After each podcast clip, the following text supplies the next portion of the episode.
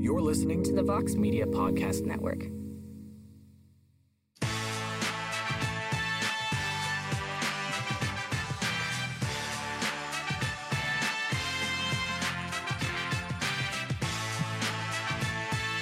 Ladies and gentlemen, those are the victory horns, which you hear after every big event, after every big pay per view. And today, they sound for Islam Makhachev, still the lightweight champion of the world, probably and should be on most most people's list the number one pound for pound fighter on planet Earth.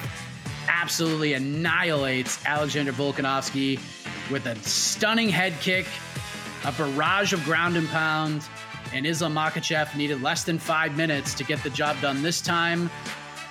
How do you spell closure? I S L A M. He got his closure. The rivalry is over.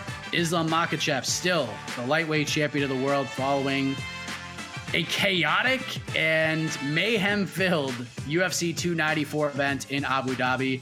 As we welcome you to the UFC 294 post fight show here on MMAfighting.com. I am Mike Heck, being joined by my fellow Baldy, the wise wordsmith, Diamondbacks fan, and a man who will probably have a lot to say about what transpired today in Abu Dhabi, Mr. Shaheen Al-Shatti.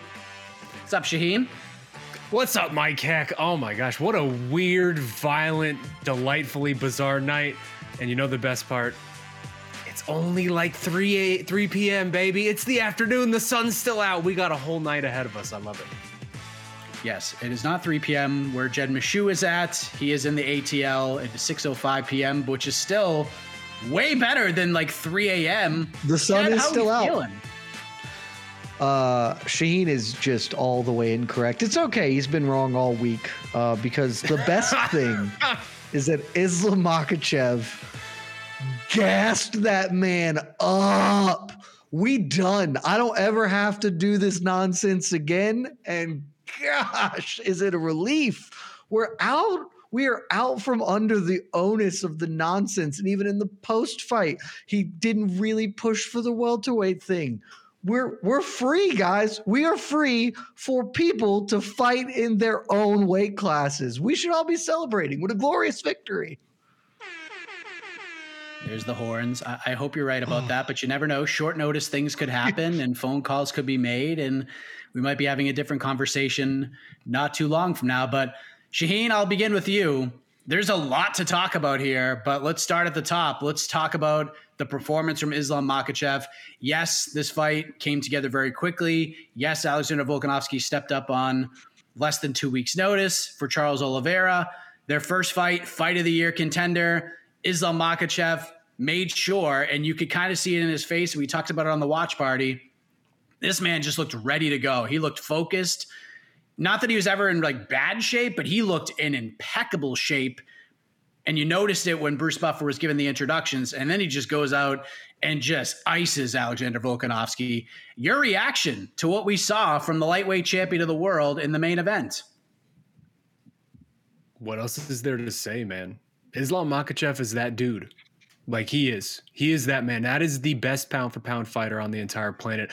And and the the the feeling that that man must be feeling right now inside of himself. Eight, he's heard for eight months straight about how all this controversy in the first fight, how Volk beat him, et cetera, et cetera. Volk ended the fight it- with the momentum on top. If that fight goes longer, Volk wins. Everything that that man has heard over the last eight months, all gone now. All silent. That man put it to rest. There is no controversy here. He is, again, he is the best fighter in the entire world in my eyes. And just what an all around package this guy has become, right? Because this wasn't a grapple fest. This wasn't a Khabib Nurmagomedov esque, just stifling a domination on the ground. That man just knocked out Alexander Volkanovski. Like you can repeat that sentence as many times you want as you want. Islam Makhachev just knocked out Alexander Volkanovski with a head kick. That is crazy. That is not an outcome that I think many people saw coming. That is the first time Alexander Volkanovski's been knocked out since 2013. Like this is just if you were Islam Makhachev, this was the perfect performance to be able to quell all of that and just become who you are. I don't think this man lives under the shadow of Khabib Nurmagomedov anymore. He is a Islam Makhachev. He is one of the best lightweights we've ever seen, perhaps, and he is now one fight away. Get this right He's now one fight away from tying the UFC's all-time record for most consecutive title defenses for a lightweight champion. Obviously, he has done that against a featherweight back-to-back times, but he is still that record is three. He is at two. That next time out is going to be a historic opportunity for him, and he is in the prime of his career. We could, we will not be able to say the same thing about Alexander Volkanovski, right? We have talked about this age ad nauseum in the lead up to this fight. This man is getting up there. He is 35 years old and at an age where that doesn't really keep it work, keep it going that very, or not a lot of people, I should say, can keep it going that long in the lighter weight classes.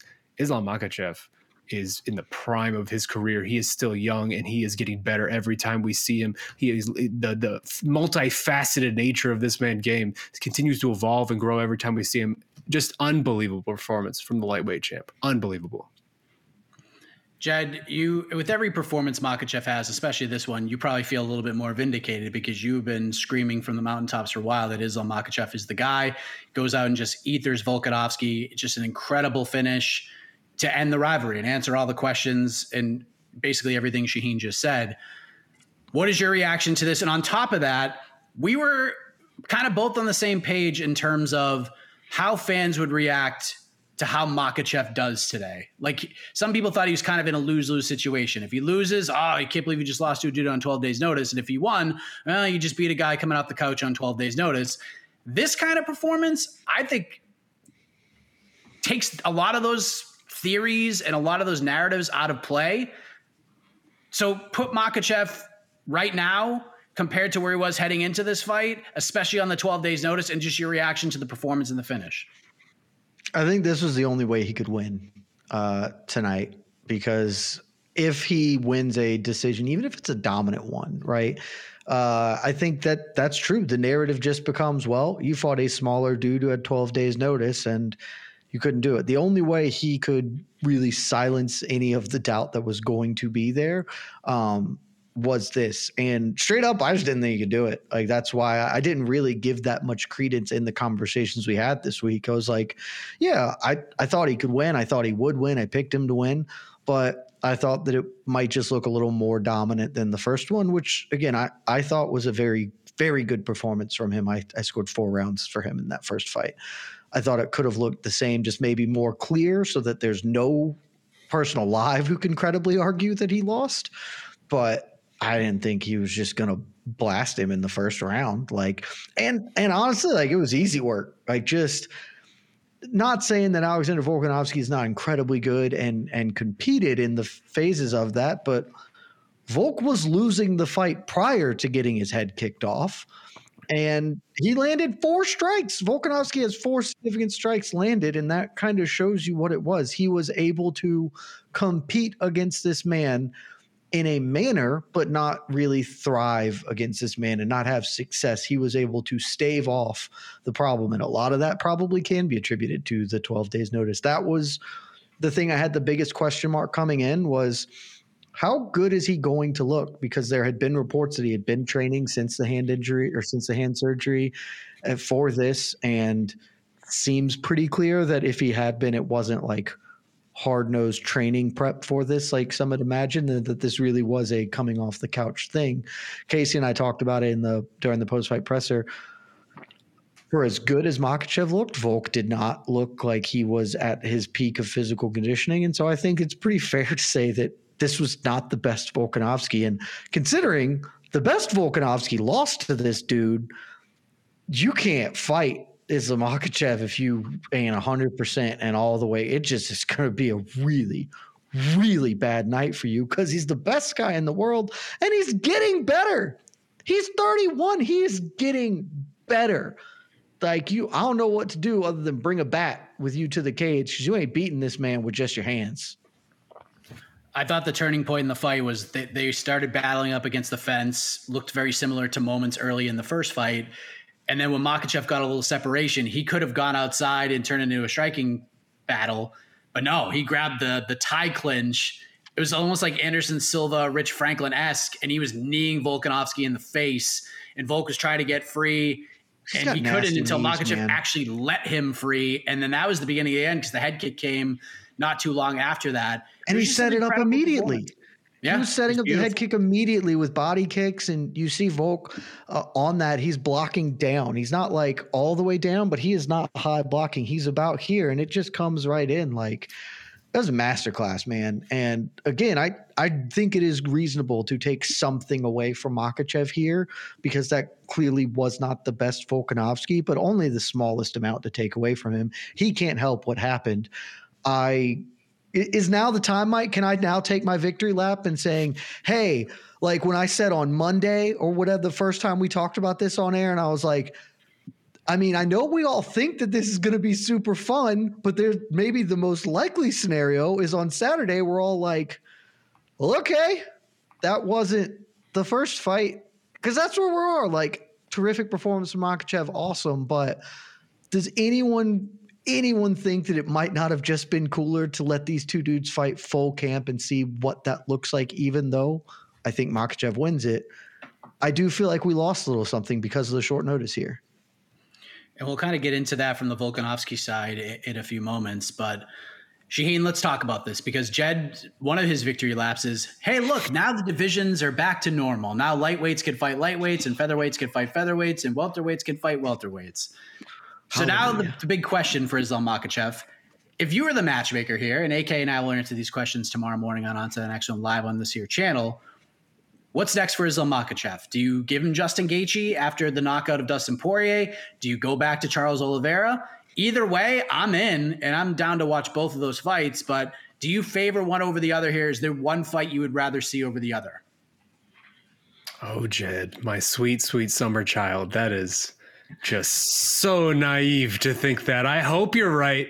I desperately, desperately hope you're right. But I'm we all know that that's not right and that it's only going to be like two or three months before the next, hey, I want to be champ champ. Hey, I want to move up and take whatever. Oh, I mean, whoever. Sean O'Malley, Alexander Volkanovski is coming. Like we all know that's coming, but we got some time. There are there are many permutations of this that could play out. Islam Makhachev might try to go to welterweight. We have no idea. Uh, either way, next up for Islam, for me, I would go Charles Oliveira.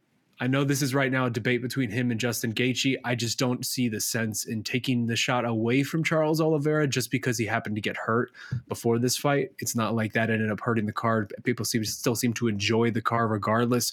He earned that shot, in my opinion. I mean, Beneil Dariush was on an incredible streak, and he managed to shut that down very easily. That to me is the most definitive performance that anybody else has at lightweight. I think he earned that with both his resume and also again the, the Dariush win. Uh, Justin Gaethje, I- I'm not going to take anything away from knocking out Dustin Poirier because that was certainly a hell of a feat. But Gaethje still, I mean, he he's not some un, undeniable content, number one contender in my mind. I would still like to see the fight that we should have seen this past weekend, which was Oliveira. Boo, boo this man. Boo. Nah, man. Nah, man. You don't get your spot taken away because you got injured. That's that's dumb. But but here's the thing: he got his spot because it was just sort of weird, and they didn't totally have anybody because the way they'd lined up the Gaethje Poirier fight was kind of too close to do this or whatever. Like I don't have a huge issue if you run it back, but just I don't know. You got dummied round one, like beating Benny like that as an A plus win. Ain't nobody take that away. But like maybe get two, maybe get a second one under the belt before we run this right back.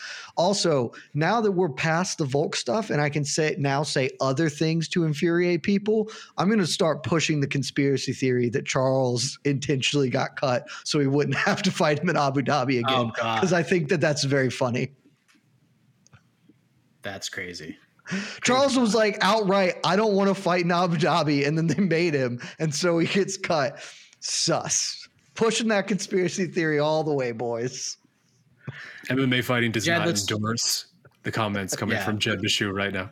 I'm not sure I We have a endorse him either, DAZN but I'm going to style say him. Can we put a DAZN kind of graphic? We apologize for this conspiracy talk from- from Jed Meshew.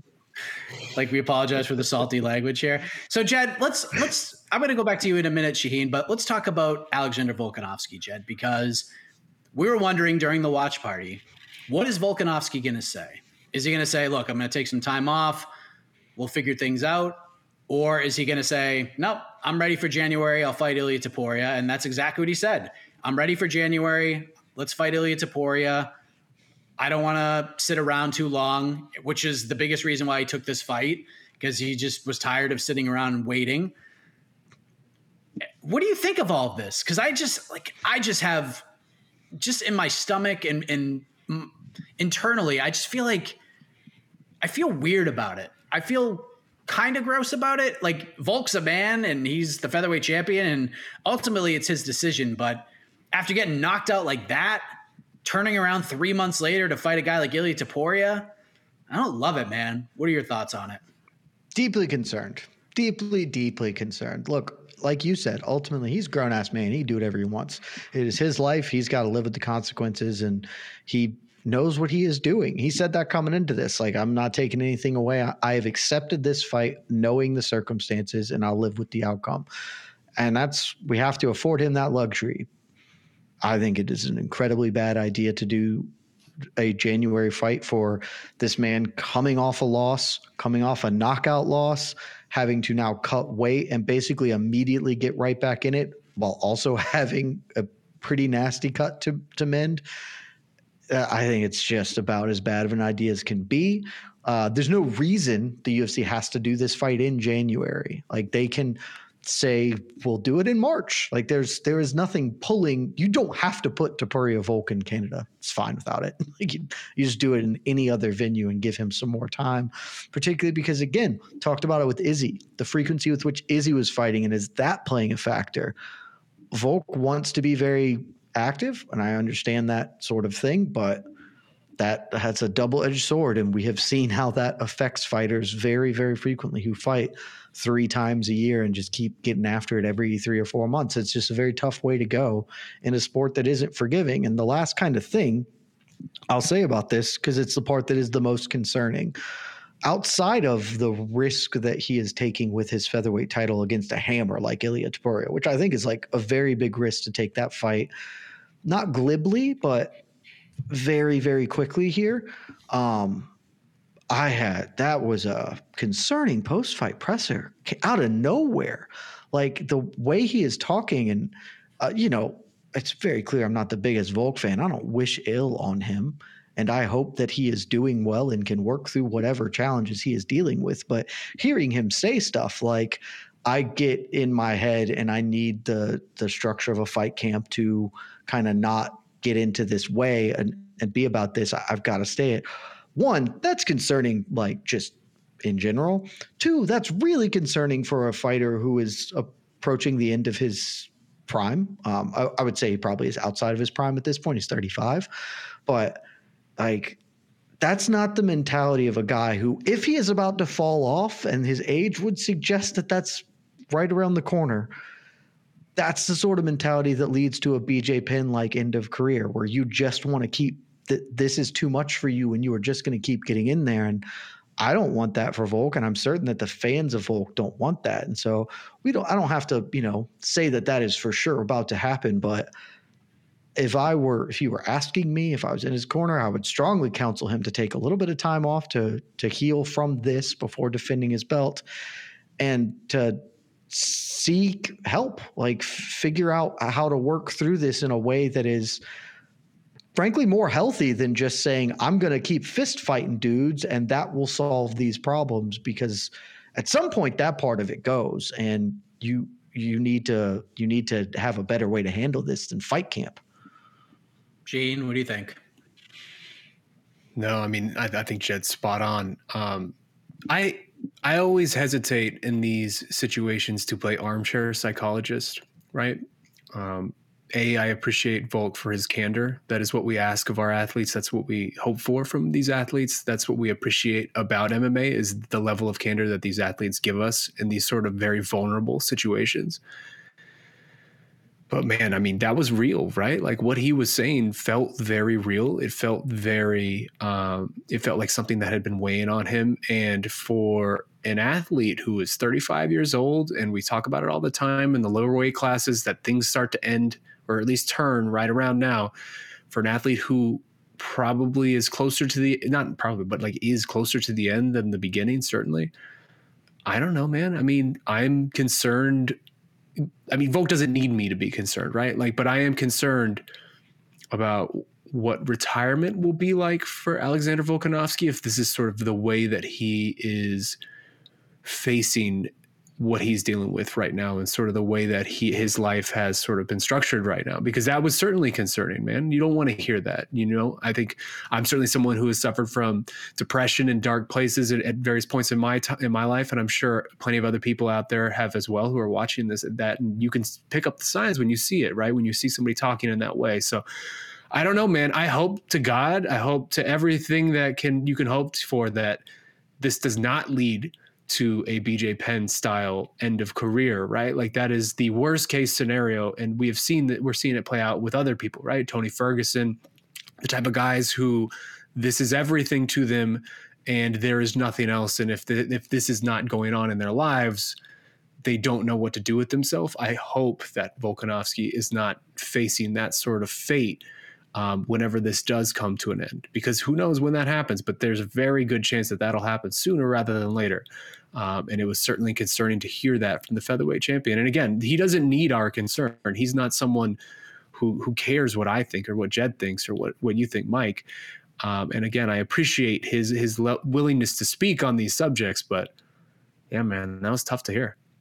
Yeah, and on top of that, before we move on, he's not in his like he's probably rounding the corner. He's probably approaching the back nine. He's probably arguably on the back nine of his career. He is on the back nine. So he's on the back nine of his physical fighting prime, but he is smack dab in the middle of his prize fighting prime. And what I mean yes. by that is he's at the point where he's making big money. He's doing big money fights now. And it took him a long ass time to get there. And now he's here. So he wants to take full advantage of this while he has it because there is going to be a time where you know he loses two or three in a row and then those big money fights those big money opportunities go away and Volk's talked about it openly and honestly for years. I want to take care of my family. I don't want to be one of those fighters that leaves the sport with nothing. I want to cash in and then do cooking shows and do things I want to do and spend time with my family. So I think that's part of it as well. But hey, at the end of the day, like we said, he's a grown man. He's one of the, at worst, one of the three best fighters on planet Earth right now. And he can make the decision. And I just hope he's all right in the long run. So let me add just real quick. Sure, um, please. I do also agree with Jed, and I, th- I believe Casey, we were talking about this as well. I do hope that the UFC doesn't book him for January right? Like that was you just can't do it, man. That was a vicious knockout, man. That was really brutal. And for someone who age and also just hasn't had that suffered that type of fate in a in quite a long time. Hasn't had that since the last time he fought a welterweight. Yeah, like that is not something that you want to take lightly and just turn around and, and fight a, a, a, demon like Ilia Topuria three months later. Like that is how you speed run through the end of your career, right? Like we saw we saw Michael Bisping do this when he fought George St. Pierre. He lost and then turned around real fast and got knocked out by Kelvin Gastelum and then was over. Like that that is the exact roadmap for a person for an athlete of Volk's status, age, everything to just speed run to the end of this for you. If you want to just start doing these quick turnarounds after pretty brutal results like that, I just I, I hope the UFC doesn't do it. If they can do it if they want, because again, he's a, he's a grown man, he can make his own decisions. I my opinion means nothing in the grand scheme of things. I just think that's very unwise. And if you're the UFC, give Canada, you know, Juliana Pena versus Raquel Pennington and say, I'm sorry that that's your main event, but you're going to have to deal. Give him Sean Strickland DDP. Canada can oh if I don't know can Sean Strickland go to Canada? Wouldn't shock me if he like couldn't go to Canada for some reason. But you can do anything. Just don't do this fight in Canada, man. Like there's simply no need. It is we have, way.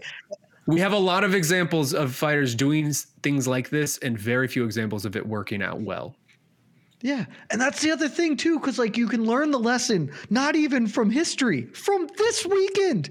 Half of the narrative of this fight is 12 days short notice. And then the response is, well, how often has that really worked historically? Not it hasn't been very good historically for fighters to come in on short notice in situations like these. And we just saw it. Like, you don't have to buck a historical trend. You can just take your time, get yourself better. And I understand that there's a tension there because he is getting older. And I, I posited this like last year. Uh, where I was like, Volk saying he wants to be active. I think a part of that is that he probably knows where the clock is on him and that it's running low. And so if he fights once a year, that that's really compressing his opportunity, as Mike said, to make this money. And so I, I get that he doesn't want to wait too long because then age becomes a factor. But dude, turn around in two and a half months. That that ain't that is just not it. We will see what happens. Uh, what a performance from Islam Makhachev, and we'll see where both guys go. But let's talk about Shaheen, the fight that everybody had circled. Again, short notice. Kamaru Usman steps in to replace Paulo Costa to fight Khamzat Chimaev, who has not fought since the UFC 279 debacle in September of last year when he beat Kevin Holland in the first round. And the way this fight started off, Shaheen, it looked like vintage mm-hmm. Khamzat Chimaev. 10 8s Kamaru Usman, at least in my world, has his back, has control, looks like he might finish him. And then Kamaru Usman DDTs himself enough to the point that gets Khamzat Chimaev off of his back for a couple of seconds. And then the tides start to turn a little bit, and Kamaru Usman gets cooking. Third round, one of the judges actually gives Kamaru Usman the third round, which I don't hate. But in the end, Khamzat Chimaev wins a majority decision against the former welterweight champion of the world and one of the best fighter, one of the 20 best fighters of all time. So, Shaheen, let me ask you with everything that happened, the layoff, the new weight class, everything he's had to go through over the last 13 months, getting the new opponent on 11, 12 days notice and getting the win, how do you grade Khamzat Chimaev's performance? What a curious, curious result this one is, right? Like I have spent more time in the past hour and a half or however long it's been thinking about this one than I have about anything else and trying to process how I feel about this one and what it means for me moving forward. Because you're right, Mike. Heck, first five minutes of that fight, Khamzat Chimaev looked more superhuman than that dude has ever looked in, in a very superhuman octagon career so far, right? He looked like he's the next greatest fighter of all time. He looked like the GOAT against Kamaru Usman for that first five minutes. And it was surreal to see someone manhandle Kamaru Usman in the way that Khamzat Chimaev was manhandling that man. Because we have just we have so much distance with Kamaru, right? Like we've been on this journey with Kamaru. We have seen him fight a lot of tough challenges. I've never seen him get manhandled like that first five minutes. And then the next 10 happened, right? And then you get the next two rounds. And now I don't know, right? Because ultimately, you look at the just from a wide lens, a, a broader scope. Khamzat Chimaev checked the most important box tonight. He absolutely did, right? He beat Kamaru Usman. He is now the second man uh, under the UFC banner to ha- own a victory over Kamaru Usman, and not just that. I mean, this is impressive to me, at least. His four takedowns against Usman. That's four four more times than any Usman had given up throughout like 17 UFC fights prior to this weekend, right? Like Usman was 36 of 37 on takedown defenses before this one, and then Khamzat Chimaev comes in and gets four off him. That to me is a feather in his cap, regardless of the circumstances that maybe surround this fight. But also, and that's the but, it's difficult for me to overlook those circumstances in the grand scheme of things when we talk about Khamzat Chimaev and who he could be at, at middleweight, right? Because I think that anyone out there right now watching this who watched this fight – that have concerns now about Khamzat Chimaev's potential gas tank, that feels probably pretty justified to me after what we just saw. I mean, we just saw him face ultimately it's Kamaru Usman still, but it is a 36 year old welterweight who was on a two fight slump, who moved up on a division on less than two weeks' notice. And I would have been fascinated to see how this played out if Usman had another two rounds to work. Because it did feel like he had taken momentum and he had he, he was emotional after the fight talking about that because it felt like he felt like that as well the whole thing just gives me pause because we have been talking about Khamzat Chimaev as this eventual UFC champion forever for three years. This this his destiny has been foretold from the moment we saw him at Fight Island first to that quick turnaround. Right, he is he was supposed to be the next great champion, and now you look at this middleweight division and the weird place it's in. I don't know, man. What's Sean Strickland's like, if not number one? What's one of his top greatest strengths? Right, cardio man does not get tired. And you look at that matchup now, Sean Strickland, if he can survive whatever the hell Khamzat Chimaev gives him for that opening round in a potential matchup, that feels like that's suddenly a much more competitive fight from round two onward than it did on. Oh, Friday. Oh no, Oh no no no no! That What's fight up? is extremely not competitive. If Strickland gets out of the first round, he gonna put a whooping on Khamzat if he That's can survive the first round. I'm saying That's it don't get competitive. It just switches the ass beating. That is a full U turn of hands coming one way. And that is just I don't know, man. It's a weird place right now. But ultimately, I'll, I'll end here because I know we, we're going to talk about this, but I don't think it should even matter because my hope is that we don't even have to worry about this anytime soon. This was a great win. It's an admirable win. It's a nice name for the resume. It is not a performance that warrants skipping what is already a crazy crowded queue at 185. What is more impressive to you? Dricus Du Plessis coming in, demolishing a full camp Robert Whitaker inside two rounds, leaving no doubt or Khamzat Chimaev kind of eking out a pretty close decision over Kamaru Usman, who was coming up a weight class to save a card. Like this is simple. This is straightforward. Yeah, Khamzat the big, is the biggest star, and maybe DDP is not in the UFC's good graces right now for making the quickest turnaround ever. But like some claims are undeniable, and if if Khamzat jumps DDP because of what we saw today, that's just the wrong thing. That's just UFC doing the wrong thing. Jed, how do you grade the performance? And are you doing the DDP dance right now? I am. This is a great day. This is a great day, baby. I kind of mentioned it on the watch party when I was asking. I was like, "Is this? Do we think this is the performance that's going to get you a title fight?" Like, it wouldn't shock me if they still went to it, but it's not like Khamzat was really pushing that hard for it. And even Dana at the post fight, like, was very non-committal to where that goes. I think you know the biggest winner today is is going to be Islam Makhachev, and I think the second biggest winner today is Dricus Du Plessis. I think he now has life for a title fight, which a month ago, he was third in line at best. And now uh, I would handicap him as the presumptive favorite to be the guy to fight Sean Strickland, particularly if they decide, hey, we need to get somebody in here to Toronto because actually Volkanovski can't do it. And Strickland will go, and DDP should be getting and staying ready at this point in time. So, um, look, I, I left that fight. I watched it with you on the watch party, Mike. Uh, I love that fight impressed by both dudes in different ways. Um, Khamzat, I have the same questions Shaheen mentioned.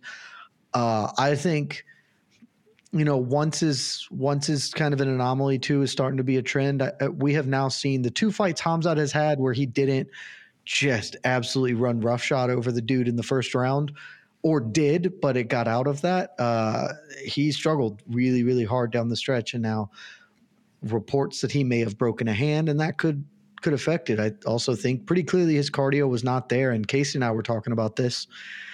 That's not the kind of fight that you anticipate your cardio suffering. Like Khamzat was in dominant positions for four minutes of that fight, and those are substantially easier to hold. And by the end of that fight, it really did kind of look that Usman on 12 days' notice like Sheen said, if he had a couple more rounds, like it, it felt like he was fresher moving forward there. So, in that respect, uh, you know, I, I, have some questions about Khamzat, but at the same time, I saw a ton of things that were really impressive. We've never seen anyone do that to Kamaru Usman.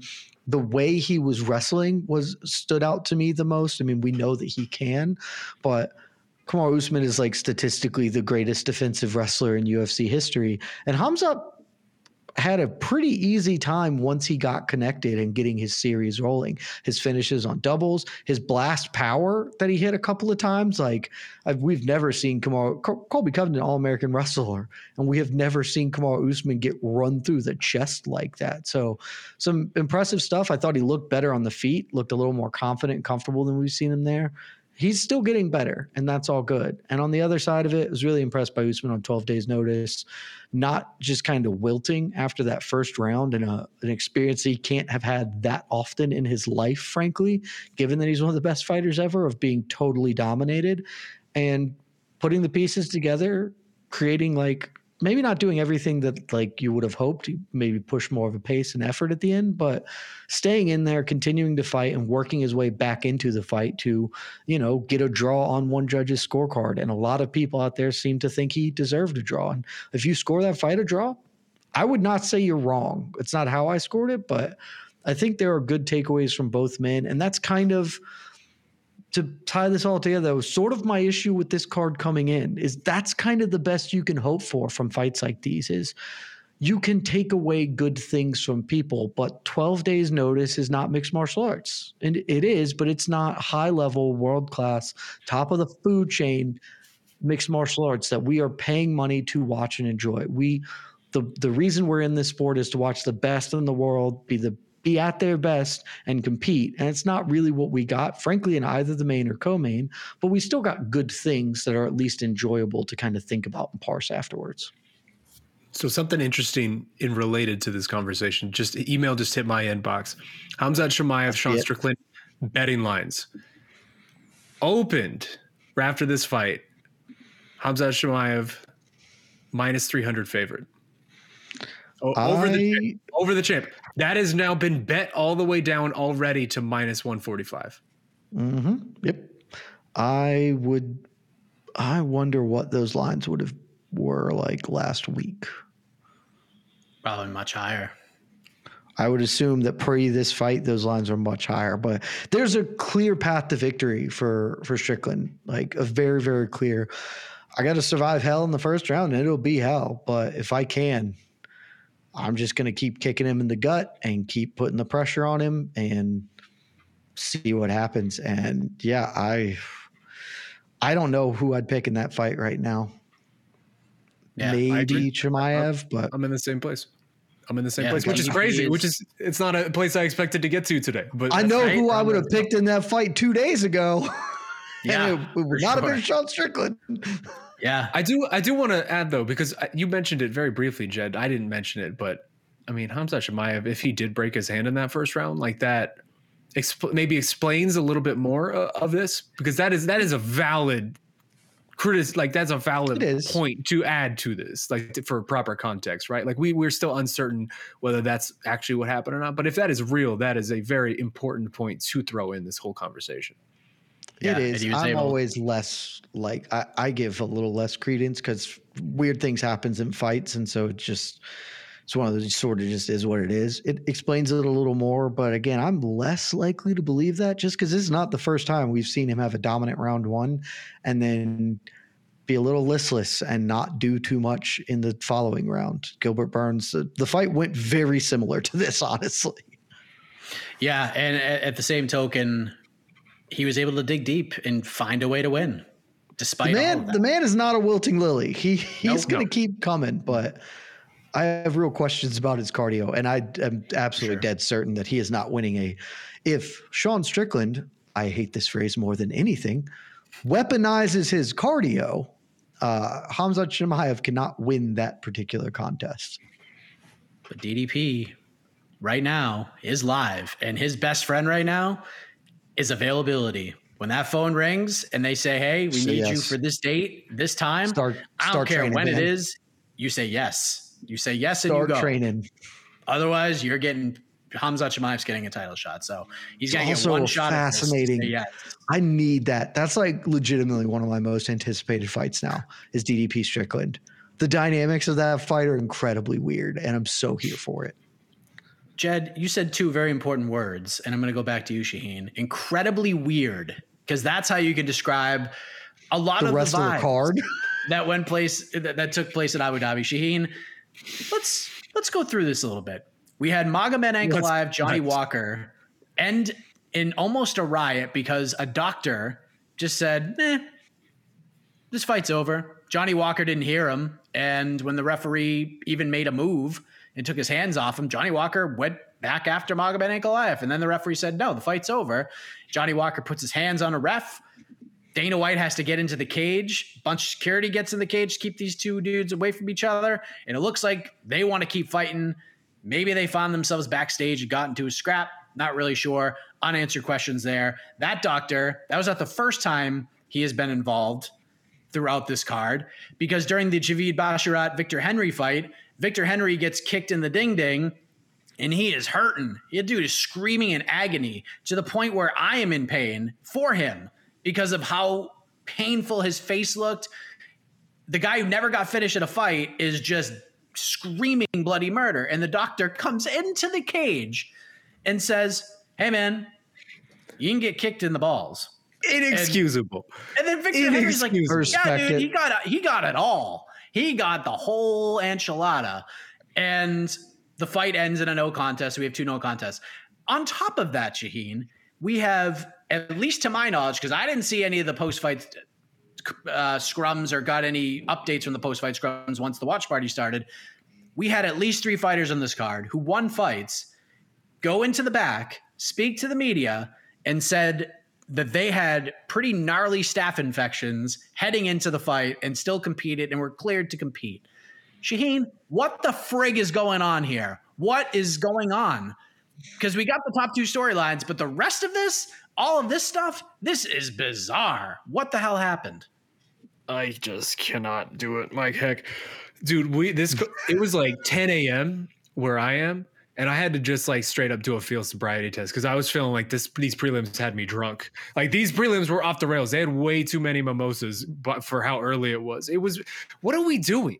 What? What?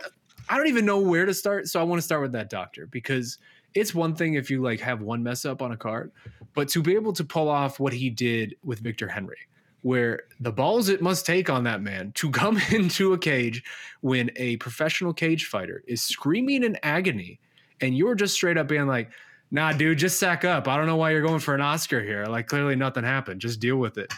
To say that to a professional cage fighter who is writhing on the ground in terrible agony is just a ludicrous thing to me to even like think of doing. Like, how is that your decision making in that exact moment?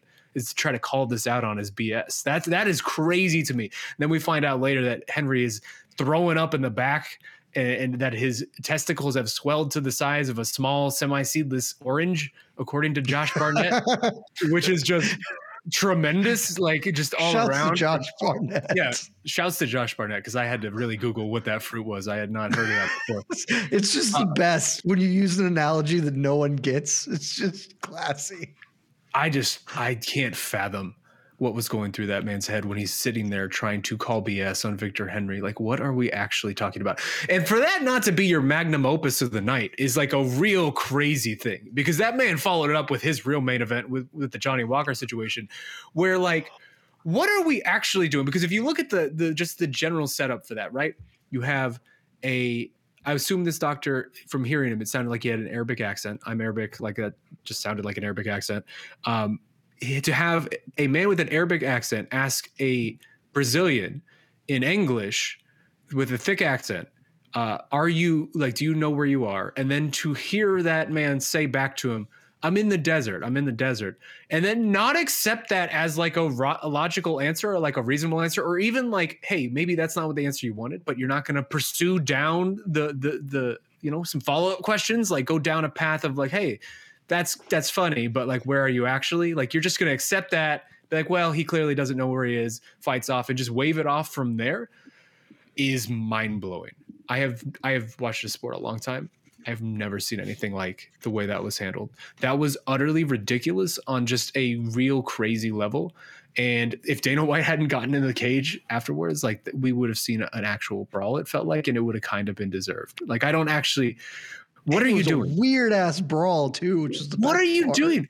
What are, what are we doing, Mike? Like I I'm I'm actually like speechless. I don't actually understand who gave that man a medical license, who put that man in that position to make those kind of calls. Well, explain to me how any of this made sense. I can't. And guess what? This this relationship is extended to 2028 now. So this guy might be sticking around for another five years at this point. Oh, it's no. easy. This No, dude should no, no. never be allowed. That guy, that guy's If gone. you if you are be. ever sick in Abu Dhabi, do not go to that man for help.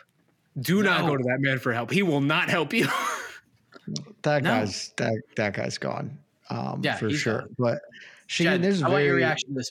But also, Jed, also, we had some pretty piss poor officiating tonight, which is not new. Dude, But we had yeah. we, we had a it's fight. the same bad officiating we always have. Yeah. Nathaniel that's Wood did The not deserve. Fest.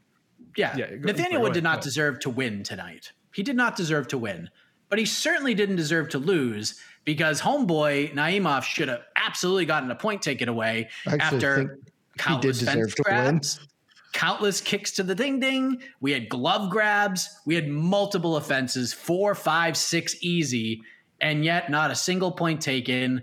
And if you're vindicated by Islam Makhachev, I think we could tag team the vindication. People were given us crap about for the last three years. We've been telling people just cheat, just go ahead and grab the fence, just start the fight with a field goal to the balls because it ain't going to get a point taken away. You're going to get a gigantic advantage from it. And at worst, you could probably do two or three more of those before a point even gets taken away. So between you might that, even get the ringside doctor calling you a liar. yes, the ringside doctor might Nope. come in and stop the fight Didn't hit you, You bro. You're good. despite you taking the, the illegal shot. It's craziness. But your reaction to all of this nonsense and this ridiculousness. So the low blow is really, really bad. Um, because like, I don't know, we're all dudes. Um, I feel like I've got a pretty good bead on when someone's faking that particular emotion. Um, and I could see through the screen that he was not faking that. And I think any man in the audience probably also could understand that. Uh, it always kills me when like the first reaction of the commentary booth is to be like, "Did it hit him low?" And on this one, they were like, "Yeah, no, that's I got him. We're we're good." So that was really really bad. Um, I think though I'm willing to give him some slack on the Mag- Magomed Ankalaev one. You might be saying, Jed, why would you do that? He did. He rushed the ending and all these things. Um, it's not his fault. Magomed Ankalaev is cursed. I don't know who, what gypsy woman he offended or whatever, like in holes, but he he clearly did something wrong because he's got he beat Paul Craig for 14 minutes and 59 seconds and gets tapped. He has the whole Ion Cutelaba weirdness, and then the Jan Blachowicz draw that the UFC now hates him for into this. He's the best light heavyweight on earth, and he is clearly a cursed man. So doctor can't be blamed. These are higher powers at work for him. So that just that just is what it is. Um, but yeah, it was bad. The officiating on this card was horrendous. Shouts to Tim Elliott, my guy. Huge amount of respect for you, Timmy, for one point saying, I'm going to cheat and it's on the ref to stop me. And then being the one man in history to kind of be screwed by doing that because his blow was legal. and then it came back to bite him, which is like very odd. Uh, look, it was just weird. And uh, Nathaniel Wood should have won because multiple points should have been taken from Naimov. But I don't know what to tell you. If you're out here fighting the gods honest, you're you're screwing up, man.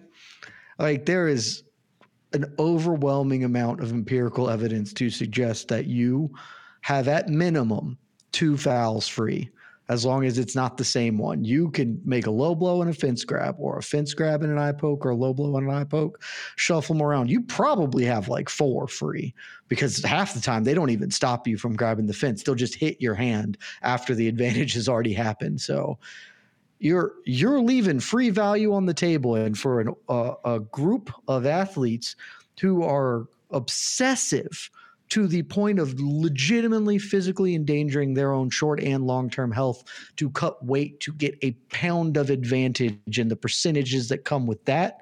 Why all of you aren't cheating your absolute balls off is a shock to me because I don't know. I'm pretty comfortable saying Naimov won that fight because he cheated, just straight up, because he was losing the fight when he wasn't cheating but he cheated a bunch. And so you should just be doing that. There's no reason not to.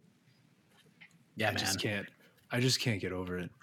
I just can't The get over all one it. time This was someone this- cheating has ever been held against them, the one time is Petr Yan.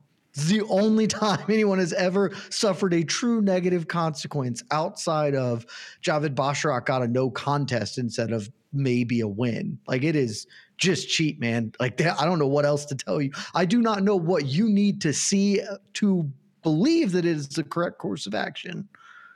Because Somewhere it is. out it's there. just obvious. somewhere out there in the suburbs of Chicago, there was Keith Hackney sitting there watching this with a single tear rolling down his cheek and the most nostalgic, wistful smirk on his face because these prelims were straight out of UFC one. Like none of this made any sense. And Jed, exactly what you said is like the thing I can't get over, which is like, we're all guys here. That doctor is a guy, he's a man. We have all been hitting the balls. We all know what it feels like when the kibbles and bits are maybe not all the way there. How are you going to call someone out on that? How are you going to be like, nah, man, it didn't actually happen? Like Casey, I know you you have trained with Victor Henry. I know he is more or less a teammate of yours. Can you come in here real quick? Is Victor Henry like this amazing? Like, is, Doesn't is he the best- is he- specifically no, train hold getting hit in the nuts? Hold on. Is it is he the best actor slash actress that we have ever seen MMA produce? Oh, Did you know that absolutely. he was? Yeah, we often when I go to our grappling sessions, it's really we just stand on a stage and we perform Shakespeare, and um, Victor Henry is What's- just what's a your go-to master Shakespeare? thespian. Uh, um, we're, uh, you know, the one with the uh, the big fru- fruity collars. Yeah. Yeah. Uh, yes, yes, that one. Dude, true. I was I was watching it with teammates and we were just like like we just Victor Henry like is such a tough dude and he's he's super talented and he was in a tough fight. And yeah, I don't know. It, it just it was weird watching as a media member and watching my friend also and there that happening to him. I was just like it, it, it took a couple of fights for me to get over it, honestly, before I just kind of, uh, and this is all bringing back bad memories. So, um, but now i do sorry. know. I'm sorry to- yeah, I'm no, sorry no. But next time when, when I do see Victor come back to the gym, um, I do know how to beat him now. Oh god. Secrets out. Secrets out. Secrets Blueprint. out. They, they got the blueprint. I want to say too, because like all of this is kind of excusing like what may actually have been the worst thing, which is seemingly Victoria Dudakova and a couple other fighters having just like really gnarly staph That's infections that definitely the worst thing of the whole that card. like blew up apparently in the middle of these fights. Like some of the quotes from Dudakova were pretty insane. And like, you know, other than the fact that it's completely disgusting and dangerous and not to mention selfish to just kind of put all athletes on the card who every, basically every person involved with this card's health at risk by hiding something like this. The thing that I don't get, which is actually something Dana White said as well, is like it also just incredibly bizarre to me to announce it in great deal after the fact. Like the fact, like once you manage to pull this over on the UFC and you got away with it, you got away with it. Why are you telling anybody? Get like get out of there. Get out of Abu Dhabi. Go back. The man who robs the bank does not return to tell the bank how he did it. Like that is crazy to me that you're going to be up there and just be like, "Oh yeah, no, I totally got one over on the UFC and I put everyone at risk, everyone's health at risk." Like that's nuts, man. What are you doing? It's nuts. Craziness. Absolute craziness. The other thing I learned today, Shaheen, is something that you tweeted, uh, and we'll go to the fan questions as well. First of all, Ikram Said Nurmagomedov, easy nights at the office. But we also learned a valuable lesson that if you ever get in a fist fight and it feel like you're losing, just be an absolute maniac. Just act like you are possessed and be the craziest person you can be because you will psych out your opponent who is winning the fight and is a live favorite at like minus 1200 because that's what Mike Breeden did. He missed weight, he was losing two rounds, and then he went psycho on poor Jubli and got a crazy finish in the third round. So that's another valuable lesson. Always cheat, and if you're losing, just go mental and you'll win. There you go. Dude. Congratulations, Mike Breeden. Dude, that how fight good- was insane. How good was that? How fucking cool was that? That was so that was unbelievable. That man went full Rough Riders in there, and it totally worked. It did. Totally worked, Awesome. Dude, dude. you just gotta retire if you're Jubli, man. Like this ain't for you. That's just it. And look, like that's a good thing. You're talking to like I, I have a law degree. I went to school. I spent a lot of time, a lot of money to get my Juris Doctorate, and then I realized this ain't for me. And now I know not to do this. Anshul Jubli, you now know this ain't for you because that man just. I don't. I don't know. I don't know what he did. He looked like but all a of the things He looked like all of the things happening in the there are things like that if someone did that to me in public i would have to fight them on principle. And he is supposed to be fighting this man's like i'm good. I, I don't want it. I'm out. Like you, you you're just that- done. We've now found that you're not this guy and that's okay. What's wild is that seemed like the sole factor that swung things. Yeah It's like that was the thing that that was the catalyst that sort of changed the momentum was the just doing the DMX, like going full DMX. He literally looked like he saw a ghost in there. I don't like you, that man took lessons from Nick Diaz because that is the Nick Diaz formula to a T, right? We saw him do this to Takanori Gomi all the way back at Pride 33. Like you just got to out crazy your opponent when you're left with no other options. And sometimes it works. And that actually worked. I can't believe it. That was that was like that is a lesson for us all in life, right? If you ever have problems, if life Get ever hands you situa- if life ever hands you situations that you cannot deal with and you're just really going through something, just start barking in people's faces. Yep. It'll work out. It'll work out. it's a terrible cliche to say that like in combat sports or in any team sport uh, they just wanted it more because everybody wants it not this time this is one of the very rare times that pretty clearly one dude wanted it more than the other dude and that was the determining factor in the outcome Shocking. There's a, was awesome. there's a bash going up about me. I hear American Boy by Estelle just crank it upstairs. So, um, Oh. yes, that whole thing reminded me of, and then we'll move on. Do you ever see the movie I Love You, Man? Mike Breeden? Are You they ever see that movie celebrating I Love You, Man? Yes. So there's there's a scene in we the movie scream where at the dude after. yeah, the, Jason after Segel's dog poops on the sidewalk, and the guy steps in it and It's the most tells Jason to pick up the the poop, and he just screams at him. He goes, "Why don't you shut your hole?" Blah, blah. And the guy just like runs away. That's exactly what that was. It was inc- it was incredible because Breeden tried to talk to him and was trying to do the Ricardo Lamas thing, and it wasn't working. And then he realized, okay, I got to turn this up to like Christian Bale, American Psycho levels. And he had like Huey Lewis and the News playing in his head, and just went bananas. So Here's There how you you go. know it was good. Here's how you know it was good because I don't know that I've ever seen this before. Our good friend Alexander K. Lee wrote the recap article for that fight, and I believe the headline was, uh, "I want to pull it up." Mike Breeden goes feral. Like that is when you when the headline for your Plus win when the Well headline for your AK. win is your name, then the words goes feral right afterwards. Take a bow. You've you've done it. You, you you've won the night. Well done, AK. Proud of you for that one. Good job, buddy.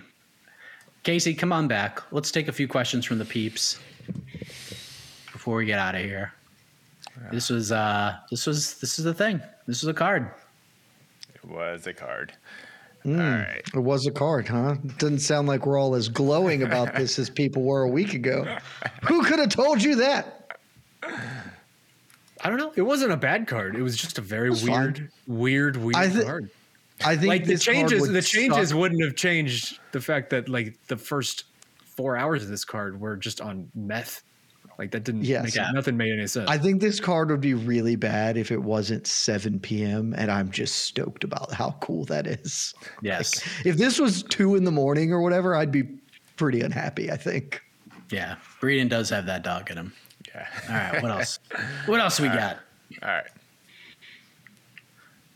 Was that an example of Usman's stock going up even in defeat?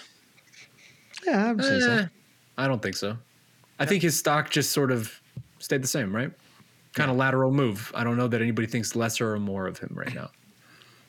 I think yeah, his maybe that's true.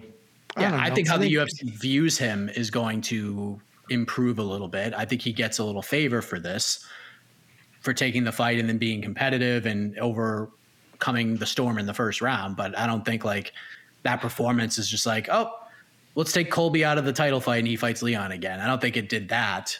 But he's his next fight will still be an important fight, and I guess Here's that's the- here's the issue I have with Usman. I started thinking about this this week.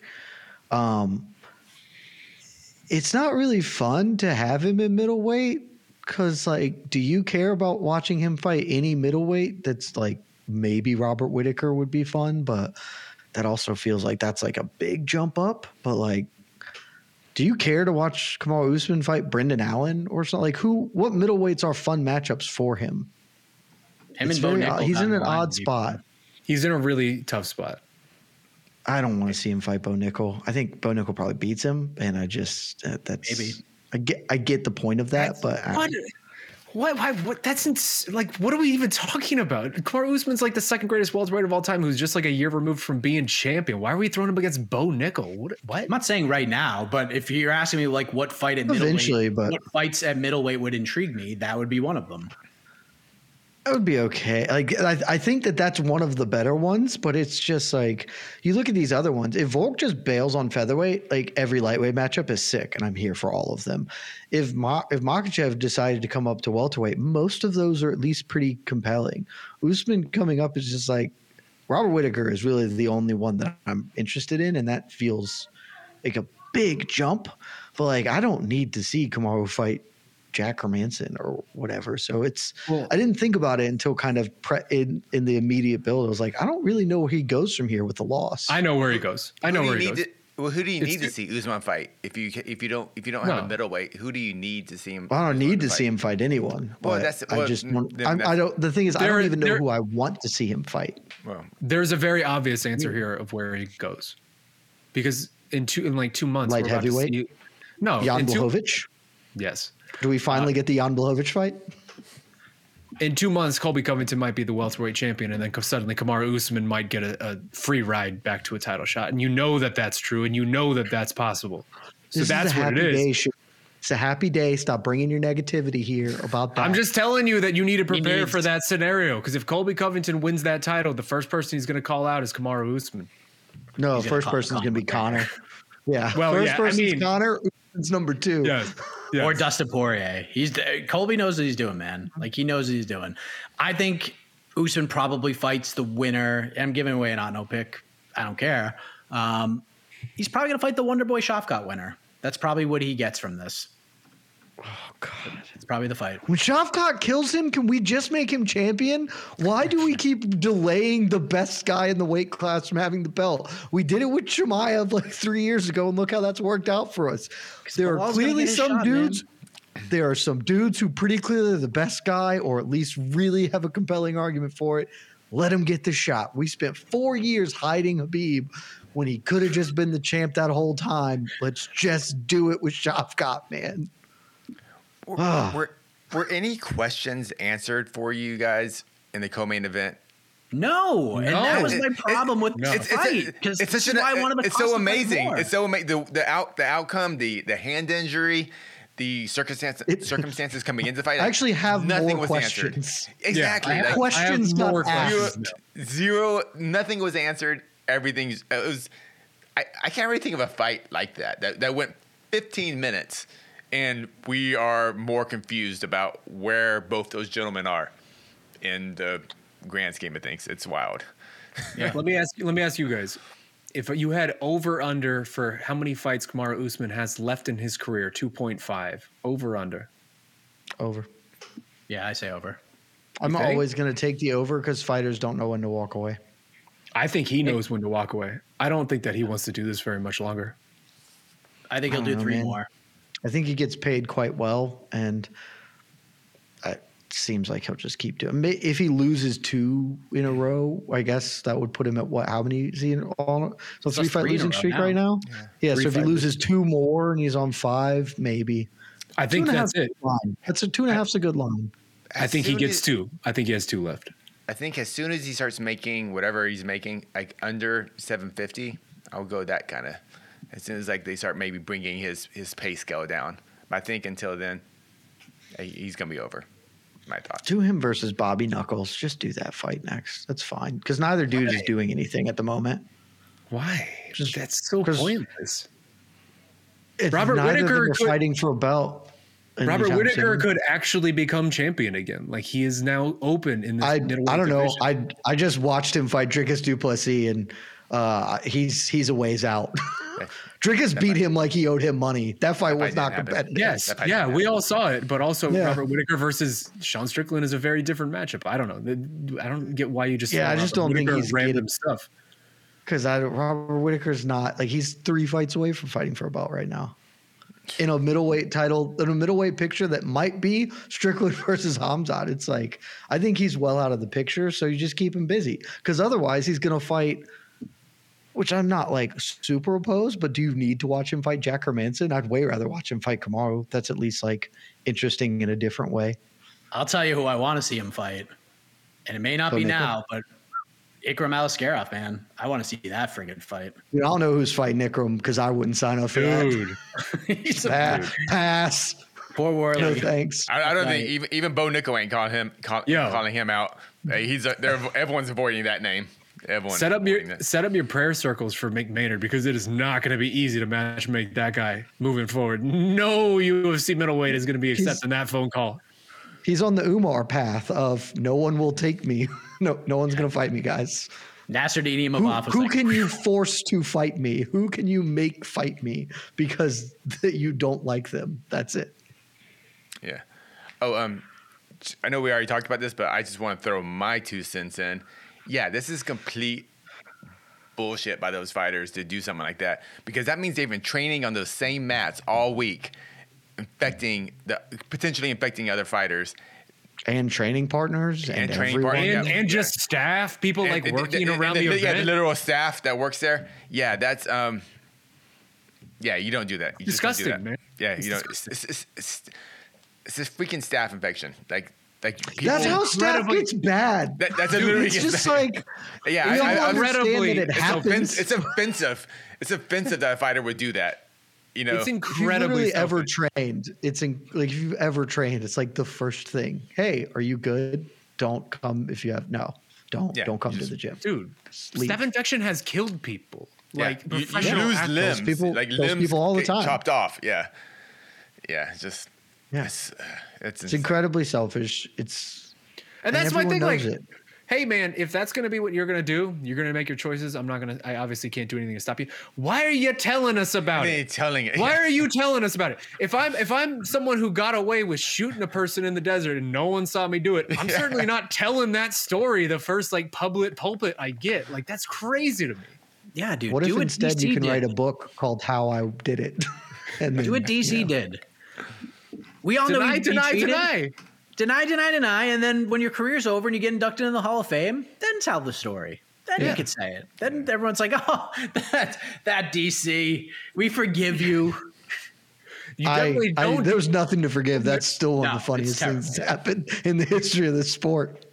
you definitely don't that's do the it when best there are ever happened. actual people still fighting on the same mats that you just Yeah. walked off of. Yeah. Do what, yeah, do what Chimaev did and just get the hell out of Dodge and just leave, and don't say anything. That's what you do. Okay. You What's gotta- next for Walker and Ankalaev rematch? No, You gotta do it. Can we Oh, talk yeah, about how insane that post fight was? Where it's like Johnny Walker shoves the referee, which like should should probably get him in some real trouble, and is not going to, obviously. Um, and then is just like tries to fight without the referee stopping him, and then some Ankalaev gets like mad and held back. Like I don't. That was it. Devolved very quickly. Yep, have to earn it back. Light heavyweight is just eternally cursed, man. I hope I hope so badly that this curse does not follow us to New York City because I am oh, so I'm so looking I'm forward to that so- fight. Yeah, Yeah, that I'm is so- my yeah, most I'm anticipated scared. fight of the year. more than like, the main just- event. More than the main event for sure. Same, and oh, just Oh, like easily please don't than the main ruin it. event. Please Yeah. don't ruin it. Please, No. please don't ruin it. it that that fight's insulated because it already has the weirdness of Alex Pereira's entire career and being just the most anomalous human being that's ever competed in this sport. So it's fine. that will be weird when he becomes a champ champ, like a, a two division champion in 10 fights. That will be the weird part.